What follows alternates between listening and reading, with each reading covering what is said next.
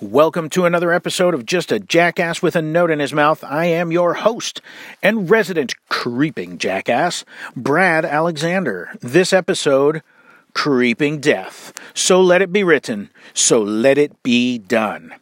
This episode comes as a result of multiple requests after I joked about doing it.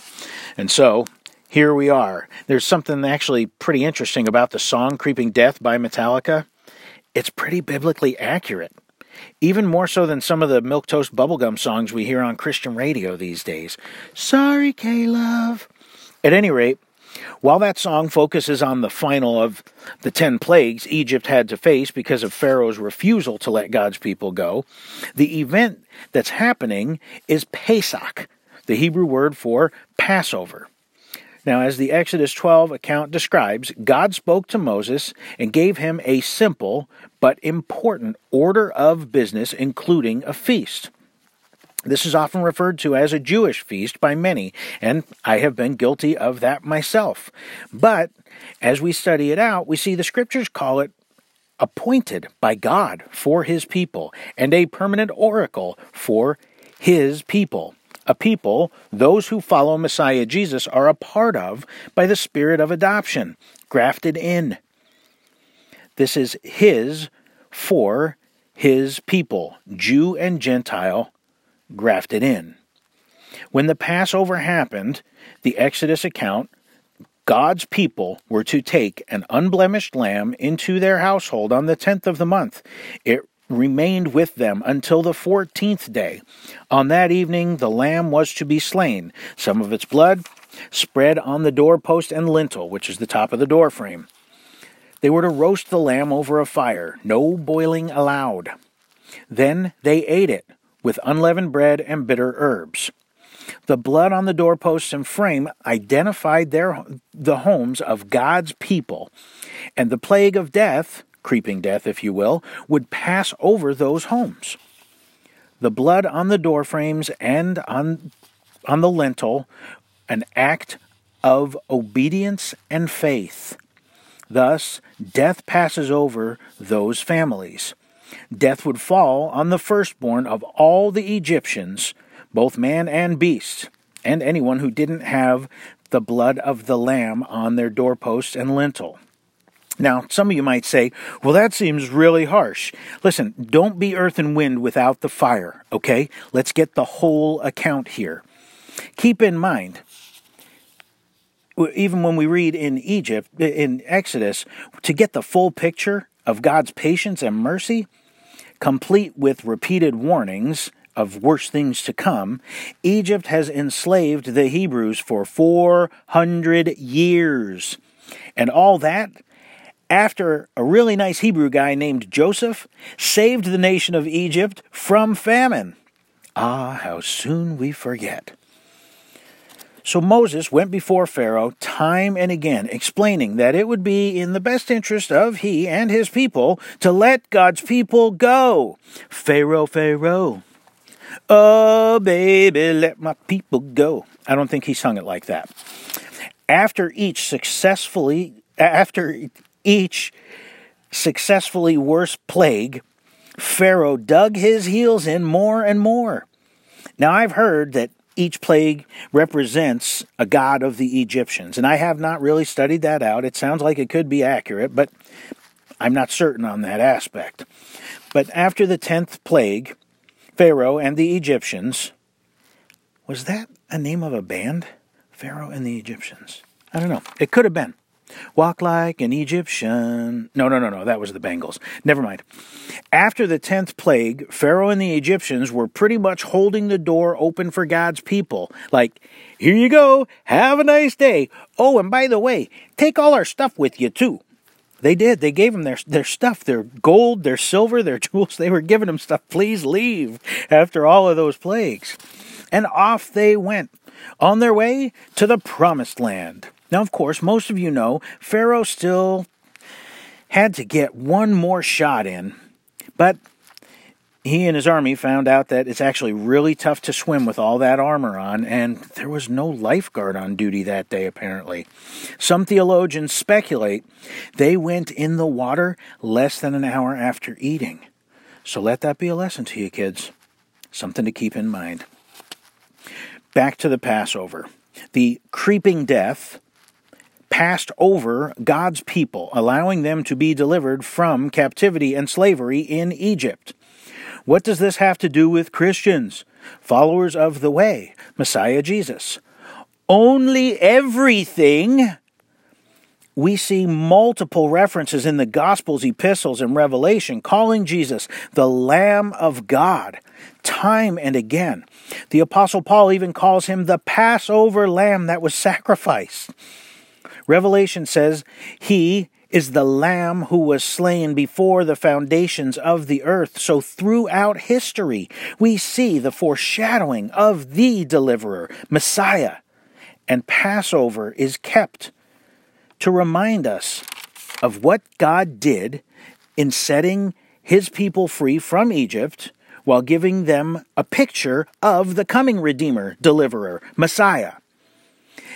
It still serves as that historical reminder.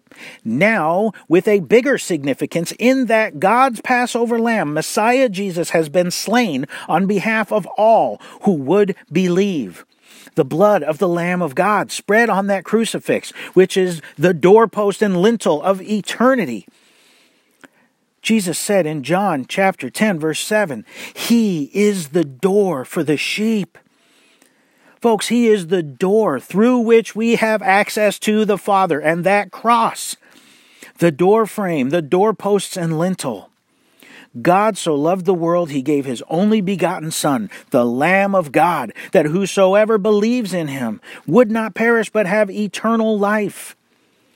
Death passes over those who have the blood of the Lamb of God on the doorpost and lintel of their lives.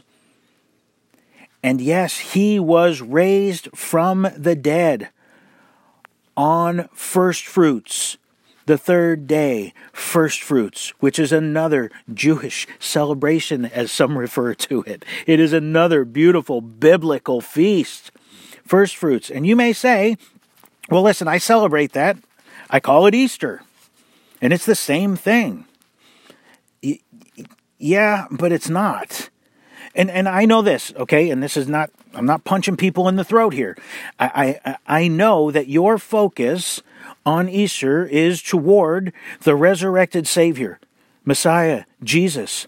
But when we take a closer look, what we're doing using that word is we're invoking the name of the fertility goddess Ishtar or Aster. Look her up.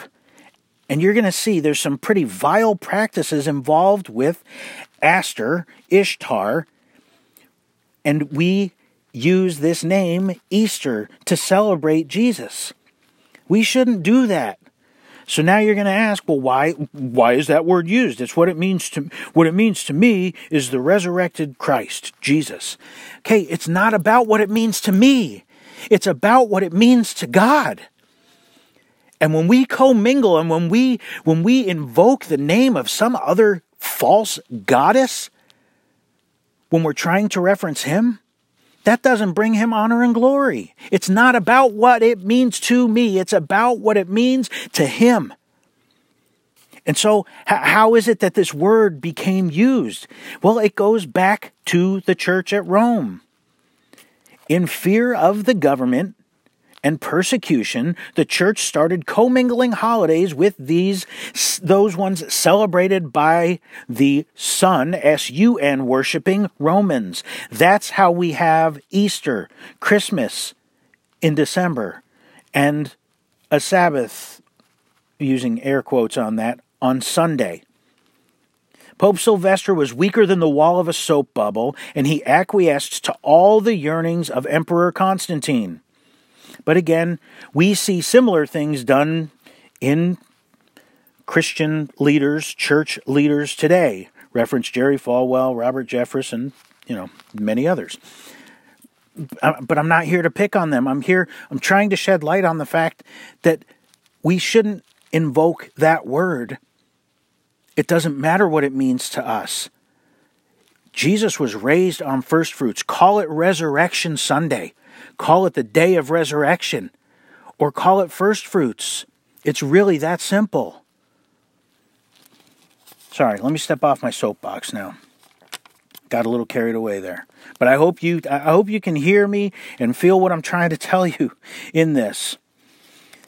Now, Passover also reminds us that God will one day, there's the past significance, there is the present day significance. Jesus is the Lamb of God, and the future significance is that God will one day deliver us from the Egypt of this earth, from slavery, from the Egypt of this earth, and take us and lead us to His eternal promised land.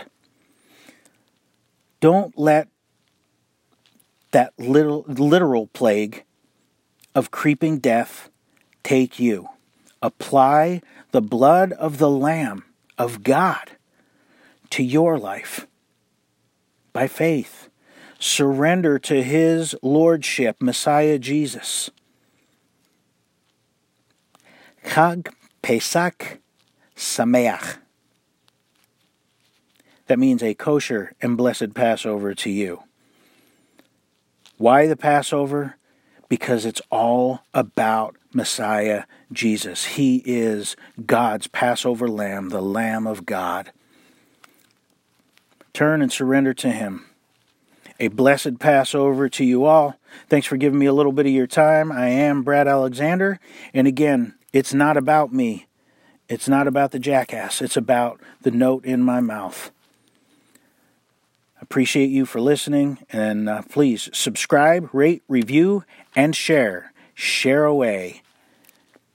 Thanks once more. Now go out and give them heaven.